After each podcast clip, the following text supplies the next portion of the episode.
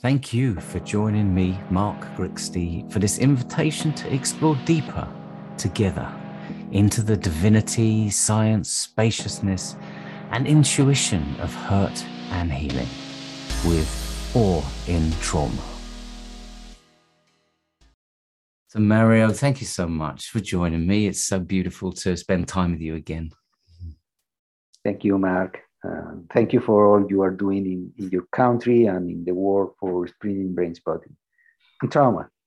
Yeah, well, thank you too. It's, it's been a real journey uh, working in trauma and brain spotting. It has really taught me so much. And I remember the first time I met you, we were in, I think we were in a, a cafe or a restaurant in a hotel in Brazil because of the first brain spotting conference. And yeah, yeah. I just felt such warmth uh, coming from you. I just thought I need to spend more time with this man. oh, thank you. Yeah. Thank you, So, I mean, you've done so much beautiful work. I know you're based in Barcelona and, you know, you do work all around Spain, have family all over and things. And you've done so much beautiful work. And I've read some of it, but I haven't got around to reading your latest book yet. So it'd be great to get a sense of the kind of things you feel passionate about in the work that you do, Mario. Well, uh, I'm passionate of uh, the field, in the field of trauma. And uh, this, this makes me write this book, which is, is in English uh, since uh, two years ago, I think. This Beyond, is Beyond the Self, Healing Emotional Trauma and Brain Spotting by Mary yeah. Salvador. Beautiful. And forward by David Grand. Yeah. Yeah, yeah. And it's, I wrote six chapters on this book, which is the first one is about how we build the ideas of who we are.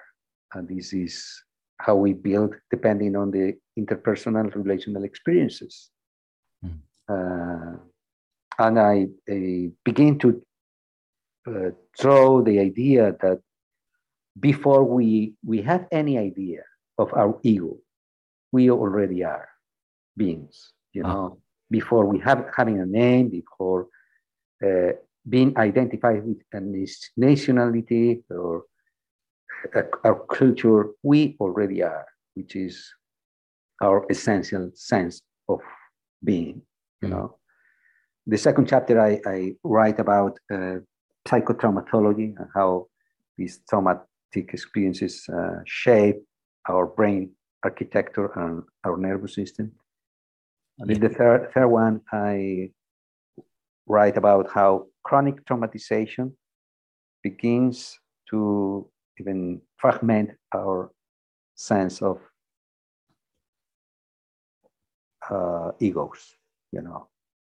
Chronic, chronic traumatization could affect the vertical fragmentation of ourselves.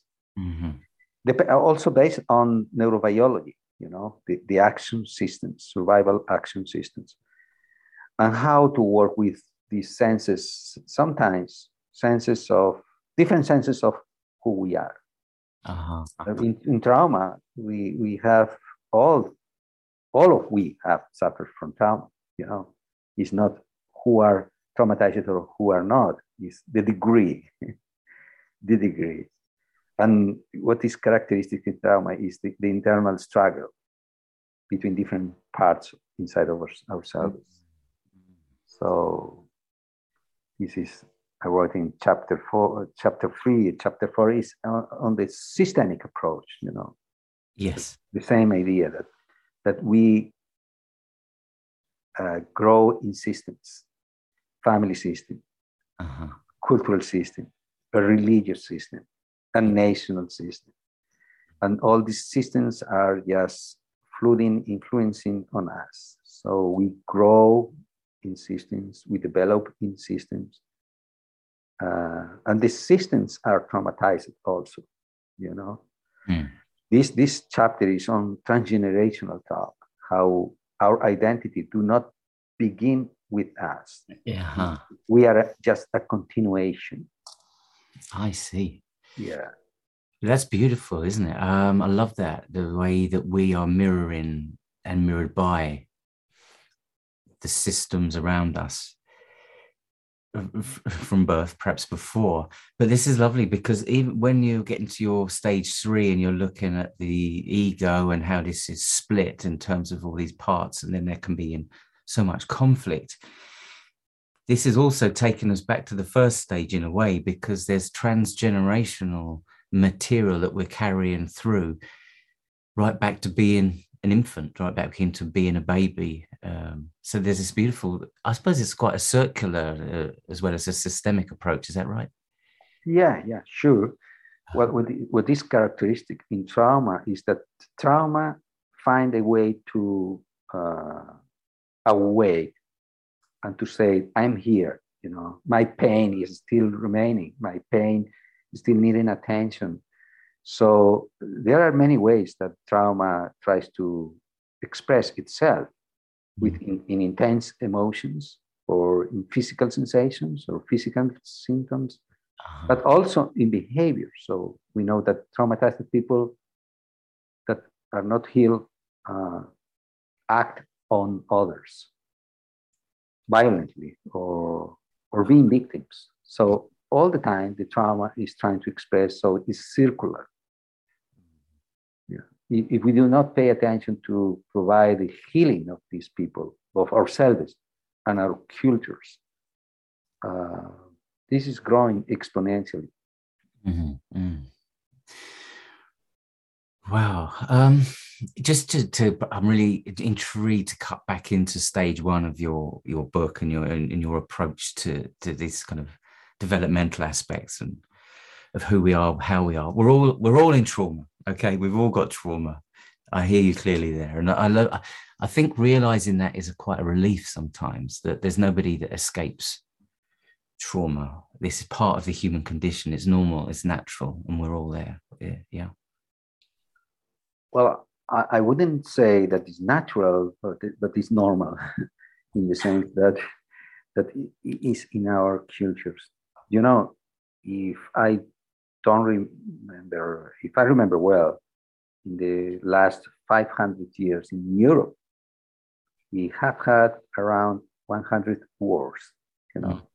And after wars, cultures just uh, dedicate their efforts to rebuild the, the infrastructures, uh, to provide uh, ways of uh, having food enough for people or to heal even physical wounds. But we didn't have the knowledge. And even today, that we have the knowledge, we do not uh, dedicate time to heal the emotional wounds. So these emotional wounds are in our ancestors for many, many generations. And these wounds are hijacking part of the uh, energy of people. This energy is not available for relationships. It's not available to just enjoy life. Uh, so we come from caretakers that are in some degree traumatized. And it means that they, they did sometimes so badly, sometimes not so badly, but uh, the, the way they could, mm-hmm. you know. But again, uh, we now have the knowledge of trauma. Mm-hmm. And the, our culture is traumatized. So it's as living as a fish in the sea. Mm-hmm. You know, the fish do not know that there is another way of living, mm-hmm. another media. Mm-hmm. So this is all we have. So if we are born and we grow in, in, in, in this, the trauma that is around, inserted in our, our culture, mm. we are mm. not aware of. Mm. We are not aware of. We, we live in denial with a lot of uh, beliefs that, that try to push down and deny our pain. So that's why I think is so, so important that uh, a society could be trauma informed and to know that this subtle ways of traumatization also in our everyday life. Yeah. Oh, I hear, I hear that. And um, yeah, the, the, the way it's unavoidable, the way you're talking about it there makes me think that we're born in a way where by the time we're born, we're already been kind of designed within a sea of social relationships, not just in the present, that go right back intergenerationally. So it's like, um, and you know, the architects and the designers of our brains have already happened by the time we're born to an extent. And I understand, appreciate there's a lot of room for neurogenesis and neuroplasticity and epigenetics and all these kind of developments that mean we can grow. But what I'm hearing you say clearly there is it's really important to have an awareness that we don't come into this world just free, ready to go. We are naturally already programmed to some extent to be able to cope with the world we're born into by through the sort of inheritance that we get intrafamiliarly, you know, intergenerationally, ancestrally. And once we recognize this, what do we do with it, uh, Mario? Um, that's not too big a question, but when we're working with these kind of approaches with an awareness, an understanding, and acceptability of the power of the intergenerational, just just get a sense of just to get a sense of how you might kind of hold this in the work that you do with your people. Well, um, first, it's so important to be aware of how this we have a prehistory behind. We, we have our own history, but so many times our own history history is hidden by the, this prehistory. You know, I call this in this chapter uh, land histories, histories that are land by others in, in kind of a legacy. Uh-huh. So, so, so many times, so people are are just trying to compensate the wounds or, uh, or the challenges of their families. They are living for com- compensate, or they are living to try to reach goals that do not belong to them. You know, uh-huh. and this is constraining our lives. This is inhibiting, and uh, it's kind of a toxicity. You know. Mm that, that is inhibiting the freedom to create our own histories. So this is kind of a burden, and our biology, our cells, carry this information, our bodies. So, so knowing this and brain spotting is so powerful to reach the the uh, the eye position to access these experiences to provide release and and unburdening and for to awake our natural qualities mm. you know so it's so important to identify first and then to really instead of flying away from this or denying just coming again see how sometimes the wants of, of our families the challenges are still remaining constraining, determining the way we live our lives today. Mm. That's lovely. And if you're going to work with something like brain spotting with these people, I'm just wondering, you know, and help to, to any listeners to understand, because what you're talking about there is intergenerational work and somebody might have to meet and clear some of that before they can meet their own potential in their lifetime but i suppose the the obvious question would be if all of this information through all these generations remains in an unconscious part of, of the system an unconscious part of the body the brain the spirit. How does the client access that? You know how or, how might you use uh, your techniques and brain spotting with that mario? Well I, I, think that it's very important first that the therapist the psychotherapist has this frame this perspective you know this map. Uh, i don't think all the therapists has this on their minds on their way to read uh, systemically uh, the history of their clients you know Mm.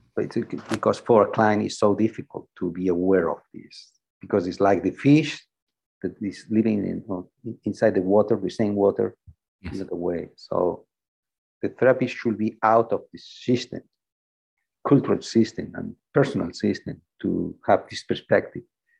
I lay, I coined the term of limbic listening. Limbic listening. Limbic listening. Mm. That's the capacity of the therapist. Uh, trauma therapists should be very open and uh, observe very selectively the, the cues of the trauma that are emerging in the narrative of the client, you know.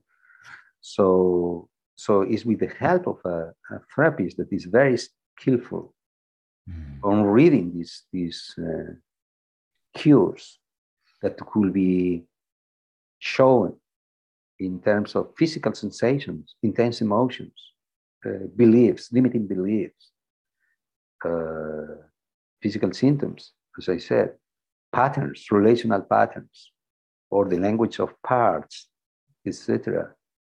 So the, the, the therapist should be should point out this because an important part of the job of the therapist is just to lead the attentional processes of the client and put this information that is underneath, hidden, but is, is, is flooding the narrative.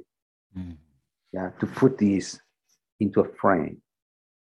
That, that's the task of the therapist to place a frame on this. And I like to uh, use the metaphor of the frame as a lens.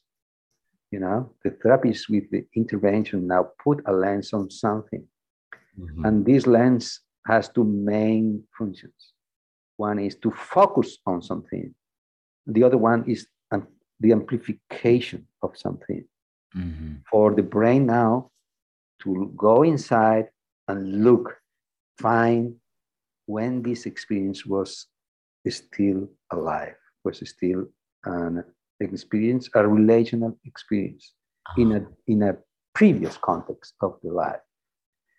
But coming back to the transgenerational perspective, well, uh, sometimes a client could, could say a cue such, this is not mine, for example, which is an open door to probably transgenerational stuff. Or, or sometimes there is an emotion that is not only talking about the history, our, our own history. It, it could be also talking about the history of the mother and the history of, of the grandmother you know, for example, some in the lineage of the women of the family, depression or the sense of having no one or the sense of shame because of a sexual issue, for example, mm. could began in the, in the history of the grandmother. I don't know, I, I imagine that in UK was the same, uh, but in 100 years ago or 80 years ago, uh, a woman that, that has a, a baby out of the marriage mm-hmm. was an issue of shame and rejection. You know, this shame could be still on, on the yeah. life of the granddaughter, for uh-huh. example. Even, even she didn't experience an issue, a sexual issue that justifies this. But the mother was also feeling the shame around sexuality, for example.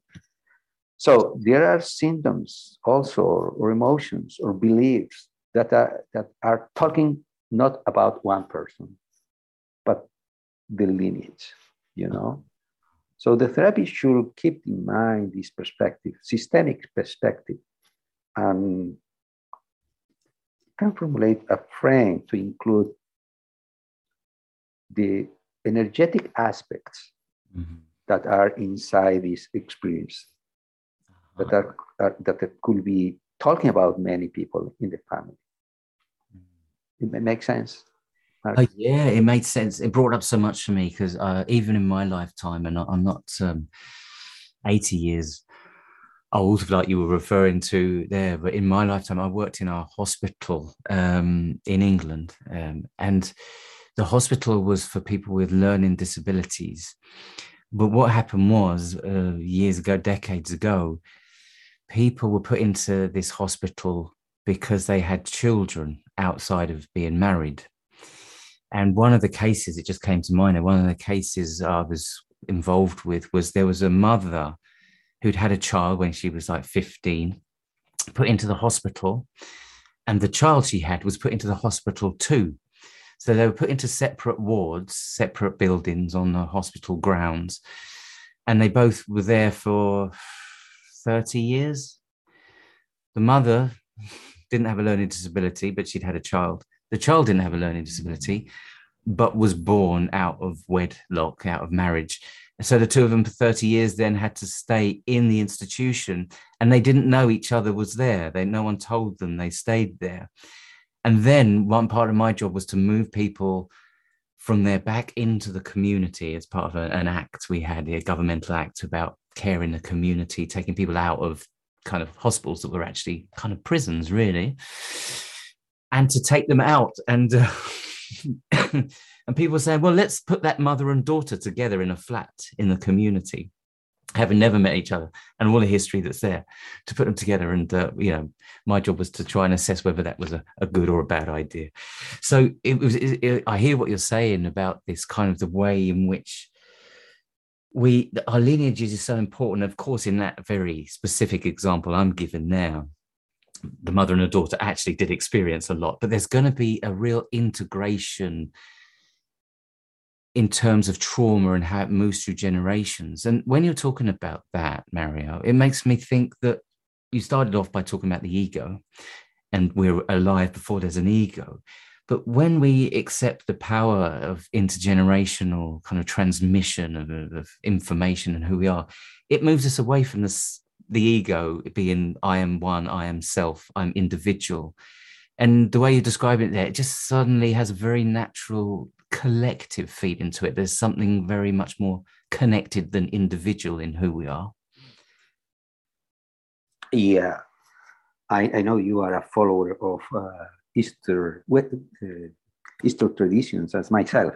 Mm. Uh, yeah, one of uh, the, the, main influences uh, nowadays on my way of uh, understanding psychotherapy is Thich Nhat Hanh, you know, the Zen master. Yeah. I, am a follower and I go to Plum Village time to time.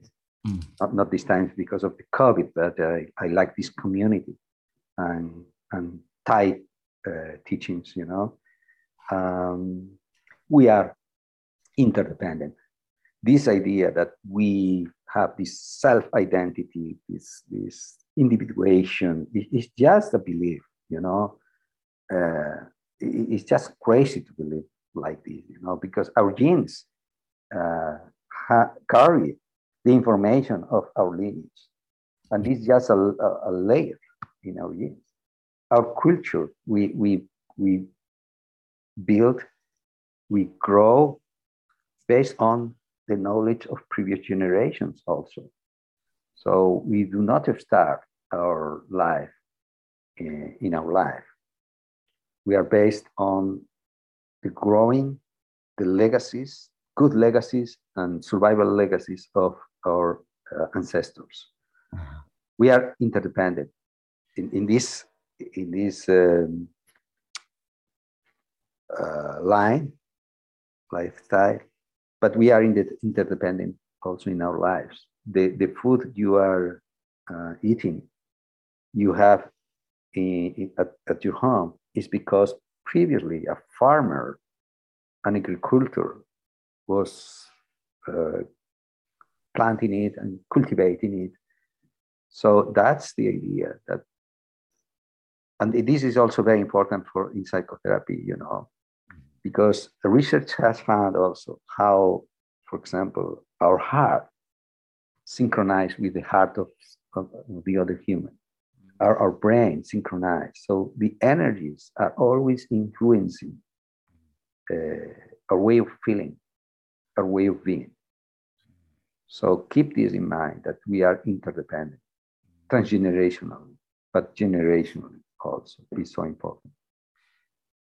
That's so lovely. And that's the opposite of everything I was taught years ago when I did my training in to be a psychologist. That's the opposite of everything I was taught. The idea that we have this kind of morphic resonance, this connectivity, this electromagnetic, even spiritual connection with each other wasn't really entertained. And we were taught more and more about being separated rather than being together and it's taken me many years and to where I am now to uh, to feel that this is the problem. This isn't the solution, but the, actually this is the problem in mental health. This is largely the problem that we've learned to be so alone and isolated, so much to not relate to other people, even when we think we're relating through Facebook and Twitter and whatever. But we've learned to not relate to other people, and even the way we relate to ourselves is one of separation and sort of um, individuation, even in ourselves. We kind of don't understand the richness of who we are because we're identifying with an egoic consciousness, the sense of I am Mark, I am this, I am that. And it's lost something. I've lost all my parts, all my richness within that. Yes, that, that's a problem, you know. Uh, we are creating these, these life conditions that are not, not mammalian mm-hmm. are not mammalian life conditions. We, as, um, as mammals, we depend. This is not uh, an option. Mm-hmm. Uh, and when psychotherapy forgets this, and this is, I'm very critical with this because more and more we have some approaches that are too technical, you know, and uh, I think that there is something good in being technical, or to have a protocol, for example, that, that provides us, could provide us a guide, a procedure to learn. Mm. But if we put this protocol in the middle of a human being and another human being, so we lose the sense of that the, the territory, the territory is, map, is beyond the map. Mm. You know, so many uh, practitioners put the map in the middle and then try to let the experience fit on the map. You know, uh, I have a friend that is a psychotherapist, but he's also a physics, and he teaches on uncertainty very deeply. Yeah. And I have been hearing him uh, one month ago saying, well, research very soon abandon the observation of the phenomena to go into their theories. And they organize uh, the research on, based on the, the concepts and theories, theories. I think this could happen and happen also in psychotherapy. So frequently, so soon, we abandon the observation of the phenomena to go into our theories, our maps. Oh, I'm not sure about this, Mario. You are not sure about? But if I'm understanding this correctly, the move towards being less into the phenomenology and understanding the experience of the person within a relationship in therapy to go more into a neocortical map, a kind of yeah, a secondary understanding rather than the primary experience. Absolutely. This sounds like a, a bit scary. What is scary? to to to to go to our neocortex and our, our concepts or yeah. to remain on Th- that we might be moving out of the body all into the neocortex yeah mm-hmm. well i think that we have created this this sense of certainty ah. that we need to this provides a sense of safety and um, prediction yeah. but at the same time uh, sacrifice the connection with life, mm. the connection with the, the, experience, the connection with our bodies, the connection, deep connection with the others, you know. Mm. If, if you see what was happening in the world for many, many centuries, the wars, we kill our brothers because our, our ideas and concepts, yeah, for example, mm. and the conflicts are pretty much based on our beliefs, ideas, oh. the fanatism. This is dangerous. This is the danger. Mm. It reminds me of, I don't know if you have looked at some of the work of Iain McGilchrist there, who talks a lot about the brain and neuroscience and not without oversimplifying it, but he does talk a lot about the difference between the right and the left side of the brain. And it's not that they they're doing different things, but they do things differently. So, although he's saying all of the brain is involved in everything we do, the left brain is always looking to separate stuff off in a technical way to try and look at the what, the what of everything, where the right brain is much more interested in the how the how of everything. So the left brain's going, what is water and breaking it down and it's H2O and there we go. The right brain is how, you know, how is a river flowing and how is the sea moving with the moon, all these. So one is a very individualistic, compartmentalized way of looking at things. The other one is much more interrelational and interdependent way of looking at things. And the point he makes, which I think ties in with what I'm hearing you saying there, is the more fearful we become, the more we move into our left brain, where we're trying to over control and reduce everything down so we can control it and understand it. But in doing so, in understanding it, we're actually moving away from what we're originally trying to discover. So we become more and more reductionist. And in doing so, become more and more controlling, where we lose the richness and the diversity of true life and we start to work from a very fearful place. And he was saying, like, like you were saying there, the analytic and technical part of our brain is important, but only then to feed it back into the other part of the brain, the right side of the brain, that can then incorporate that intelligence into true life again. But more and more so as humans, we're staying in the left brain control. And with control comes a lot of oppression. And we've seen that happen. It's in the world now more and more perhaps you know? Mm. yeah absolutely. And you, you can see the signs and the consequences of, of this way of thinking you know? That the humankind is uh, wanted to control nature and wants to control genetics and wants to control everything. And now we are just suffering these consequences of, with the climate change the uh, we have more and more people depressed, more and more people that consume drugs, more and more people that use violence to resolve and to deal with conflicts, and, and uh, so many things that that we are now. That's that's kind of perversion of our human nature, you know. But uh, it comes to my mind also the, the research of so many important researchers such as uh, Antonio Damasio, for example, mm. that, that says, well, the body is, is uh, the organ of experience, and the mind just thinks about it, makes a map about the experience, but it's not experience. It's just a representation, you know. I think we, we, we, we lose this idea. We forgot this you know, that our ideas are not reality, are not experience, are just a representation. And uh, it has a good intention, and they have their, their own functions to help us to deal with practical things in life. Mm. Uh, but if we confuse, and if, if we just believe that these, our ideas, are the experience, we are losing this sense of vitality that life is, is just a river that flows continually. When a creation is a creation, all every second, every millisecond is not is not predictable.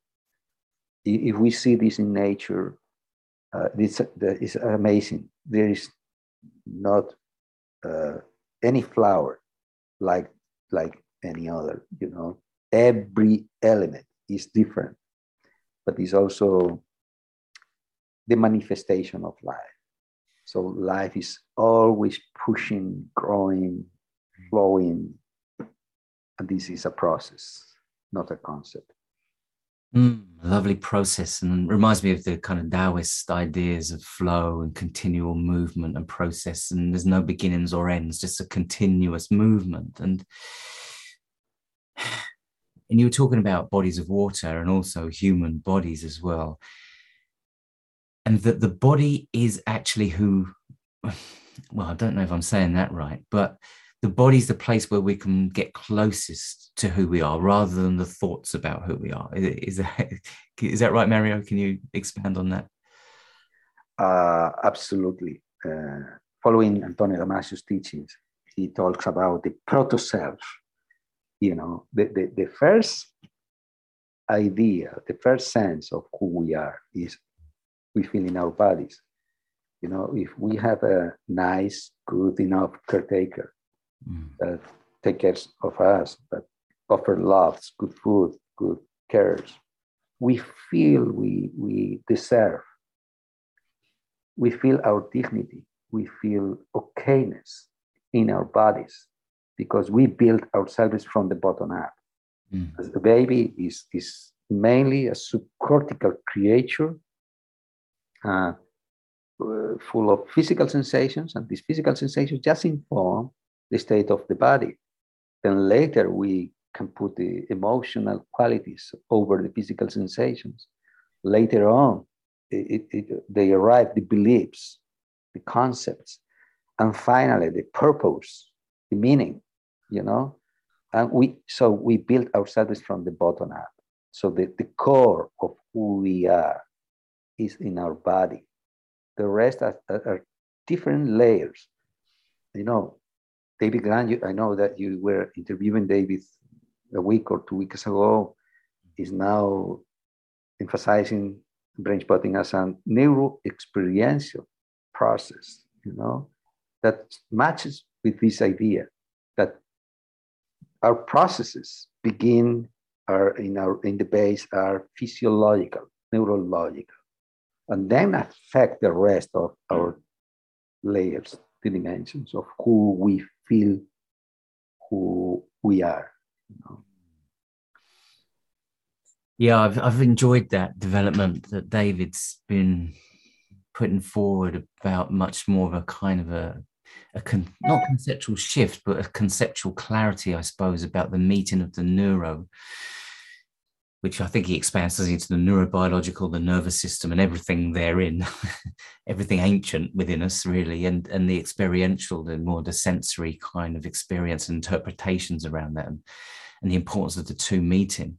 And it's been really, um, it's been really lovely seeing those, and I'm also then it wants me to, you know, and obviously I had a chance to speak with David about this, but I know you're a very, um, you know, very insightful person and very open to kind of spiritual understandings of who and how we are.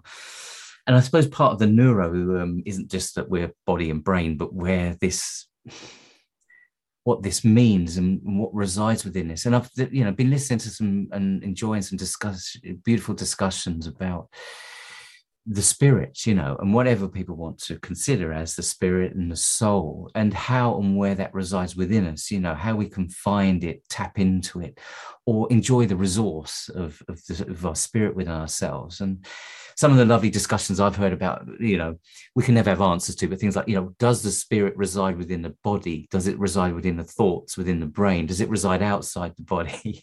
There's big, big questions, but I've wanted to ask you that anyway because I'd be fascinated to see if you've got any thoughts or feelings around those kind of ideas around our spirituality, really, and how that may manifest. Yeah, I think that we we have in our language the, the word incarnation. Mm. Incarnation. Incarnation. Incarnation. Yeah. Uh, the title of my book is Beyond the Self beyond the self is, is pointing out that, that beyond our ideas of ourselves, there is another dimension of who we are. This, this is beyond any relational experience. Even before we have any relational experience, we already are, you know? So that experiences are shaping or we, we adopt concepts, beliefs about ourselves. But this is not who we are, you know. So this is kind of hiding this real essence of who we are. I like the, the, the, the word incarnation because for some reason we our soul arrives and incarnate in, in this reality this materialistic reality to provide us with experiences. And uh, thinking on experiences are kind of the theater to experiment with reality and to grow, you know. Uh, and we, we are dedicated to the healing of the trauma. You know, I, I like this statement, this motto of Thich Nhat Hanh, there is no lotus without mud. No lotus without mud, yeah. Yeah, there's no. We like in our culture the, the lotus, the flowers, the happiness. Mm-hmm. We, we try to deny our suffering, our shadow, our man, you know, but you do not have, you do not have uh, the lotus if you do not accept the man. Mm. So that's a very beautiful metaphor of how embracing, uh, possessing, or inhabiting our experience, our suffering, mm. it will arise a deeper sense of who we are, mm. a deeper sense of uh, our humanity. And we have witnessed this so many times in trauma healing, with or without brain spotting, that when we unburden and release the energy of the suffering, mm. uh, it comes a deep, deeper sense of joy, love, compassion, altruism, uh, spontaneity, liveliness. That's the, the treasure of our humanity. And it, it uh, push us to a deep, uh, a higher dimension as human beings. So I think that the spirituality is some, something that is always there inside of every one of us. And when we uh, clean the clouds the trauma put over our uh, deeper sense of our soul, this uh, nature, spiritual nature, just appear and just goes into higher levels. And uh, I think this is the work we should do, you know. To nowadays is called is also known this uh, by spiritual bypass. So many people uh, because trying to escape from the trauma, go into spirituality, just trying to find a, a solution. This is not the, the good solution because the sense of the spirituality was trying to uh, fly away from the pain uh, is not stable, never stable. Even could even be worse because when you go into these states of mind, meditation, the defenses lower and what is underneath the defenses just pop up. Mm. And if the person is not ready to pre- prepare, their nervous system is not prepared to just uh, handle these emotions. These strong emotions do not find anybody to hold them, anybody inside the person. You know, yeah, well, there's a lot there. That's lovely. Um, uh, I was just thinking about you using the word incarnation there as a beginning, and um, yeah, I love that. And I was, I was just thinking the the the word incarnation, and you'll know this being Spanish better than us English, but but what does carne mean? Carne mean? Yeah, what does carne mean? The soma the ah, body. The soma, the body, yeah. And uh, sometimes it means if you order something uh, con carne, it's con carne. with meat, right? It's part of the flesh and the body. Yeah. And incarnation then, then it's taken us back into the meat, into the body, into the soma. And this is where the, this is a lot of the deep spiritual work is happening from that place there. And I hear what you're saying. It's it's a really, you know, there's no lotus without the mud we have to go into the murky, muddy depths of our feelings, our sensations. And there are guides, right? There are guides in towards our higher healing, but we have to go through and work with the trauma to do that. And this is why, isn't it? it the spiritual bypassing looks like an attractive option, but with somebody, especially with more complex trauma, there's a lot of skill to be able to navigate and negotiate the terrain, the territory of trauma. And this is kind of the work that we're we're trying to do, and you mentioned brain spotting there. It, how do you, how, hmm, what's brain spotting given you, Mario, to be able to really try to work with the deeper subcortical and embodied parts of people's sense of self, spirituality, and trauma? How does brain spotting work with that? Oh, yeah, absolutely. It's, um, what what brain spotting provides is is very precise way to find an open window to access these deep experiences. You know, everything that happens in the body is mapped on the brain. Everything is mapped on the brain. We can find in this this visual field. You know, uh, so uh, no therapists do the same work with brain body So it's, it's not so simple as to use this stick or the pointer to find the eye position and uh-huh. promote this, this deep reprocessing and healing.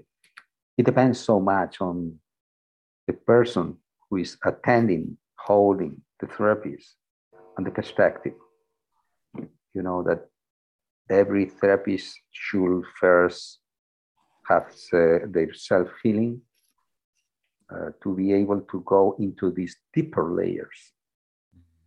Uh, trauma is a silent scream in the body of ourselves, you know. And another characteristic of trauma is avoidance. We became phobic to our experiences. Mm. So it's the therapist that the one that has to have the courage to go into this health, client's health, with, with strength, compassion, presence. When so so the therapist has the main task of helping many, many tasks, but helping first the, the, the brain of the client to perceive that now the external environment, the therapeutic relationship is a safe place and is is a different reality in the present than, than in the past. Mm. That's that's prepare the brain, this, this subcortical brain, to not perceive the external environment as still a threat and lower the, the activity enough for this prefrontal area to come in, which uh, with this uh, task of meta reflection, which is mindfulness. Mm-hmm. Now the brain is ready to look inside mm-hmm. instead of reacting towards the outside to come back to look inside and to do the task of self healing. You know, this is what brain spotting provides is, is this way of be very deeply attuned, finding these uh, trauma capsules that could, could focus on trauma, but you know, every, everyone should know that we can find also uh, positive experiences or spiritual experiences.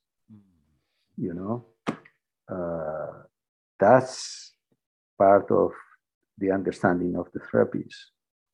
Uh, how much a client could, could handle with strong emotions or not, or if accessing or helping with activating a resource neural network to be at the same time active with the traumatic uh, neural network, you know. Mm. The, for this, brain spotting is so, so, so powerful that we can first awake and then find the eye position to focus the brain, to keep the brain focused on, on any experience and provide uh, uh, this this very deep reprocessing healing experience. I don't know if I'm answering the question you made. Oh, you're answering it beautifully and so richly. It makes me think of the way you're talking about that. I was just thinking, you're kind of touching on so many resources here. Resources not in the kind of word and way that's often used traditionally in psychotherapy and psychology, like a resource is some kind of external and auxiliary way of feeling better temporarily maybe a bit like spiritual bypassing. Excuse me. But the resources there, it was lovely. You were talking about the brain being the best resource when it meets itself. As we manage to move from looking outwards externally, we're taking our attention back into the brain interoceptively, mindfully, going into the body, the experience. And this is where the deeper knowledge is there in the body and deeper brain.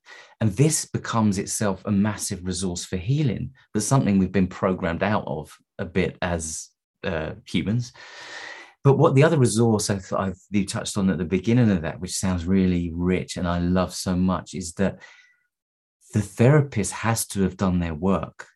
The therapist has to be able to create another resource, another layer of resource in the connection and the interpersonal attunement to be able to hold the client so that they can hold themselves and be with what's going on internally. So there's these lovely concentric kind of zones of resourcing and on con, upon resourcing upon resourcing.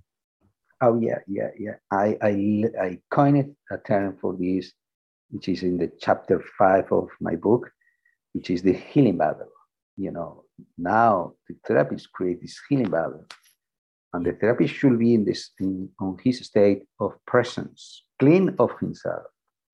Uh-huh. You know, uh, first task of the therapist is acting as a detective and and formulating and organizing the frame, helping the client's brain to go inside, to connect internally with the experience that normally is being avoided. But the second step is, is for the therapist just to help the client to be in this self-study mode, the mindfulness, the internal loving observer that now is ready, as Pierre Janet said, to possess his experience, the experience that is coming, emerging from this subcortical brain and the body.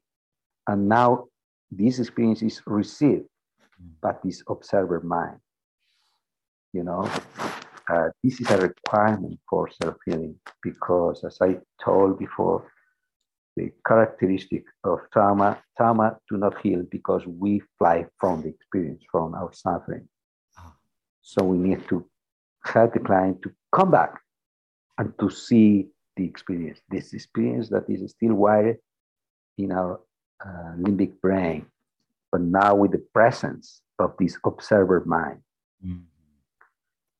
And brain spotting has this focus on finding the eye position, just now to keep focus on this. Mm-hmm. You know? So now uh, the task of the therapist in the second stage is to, to just help the client to keep observing uh-huh. and to keep embracing the experience from yeah. the bottom, bottom up. There is a bubble inside the healing bubble. The bubble that the therapist uh, create, the frame, relational frame, but there is another bubble inside the client. The client now opening, open and willing to accept, to read, to listen the message of his her experience. Mm. I love the way you put that. It's like there's a deeper internal wisdom.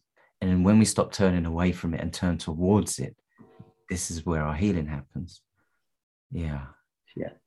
Oh, Marios, thank you so much for joining me today. It's been lovely being in a, a bubble with you. It's always a wonderful bubble to be in. So thank you. And I know you train so many therapists as well as all of your clients and all the wonderful brain spotting trainings you're doing and the books you've written. And I'll put links to all of these things, all of your lovely work down below so that people can access those and continue to be enriched by all of your skill and experience. And um, it's just been great spending time with you again.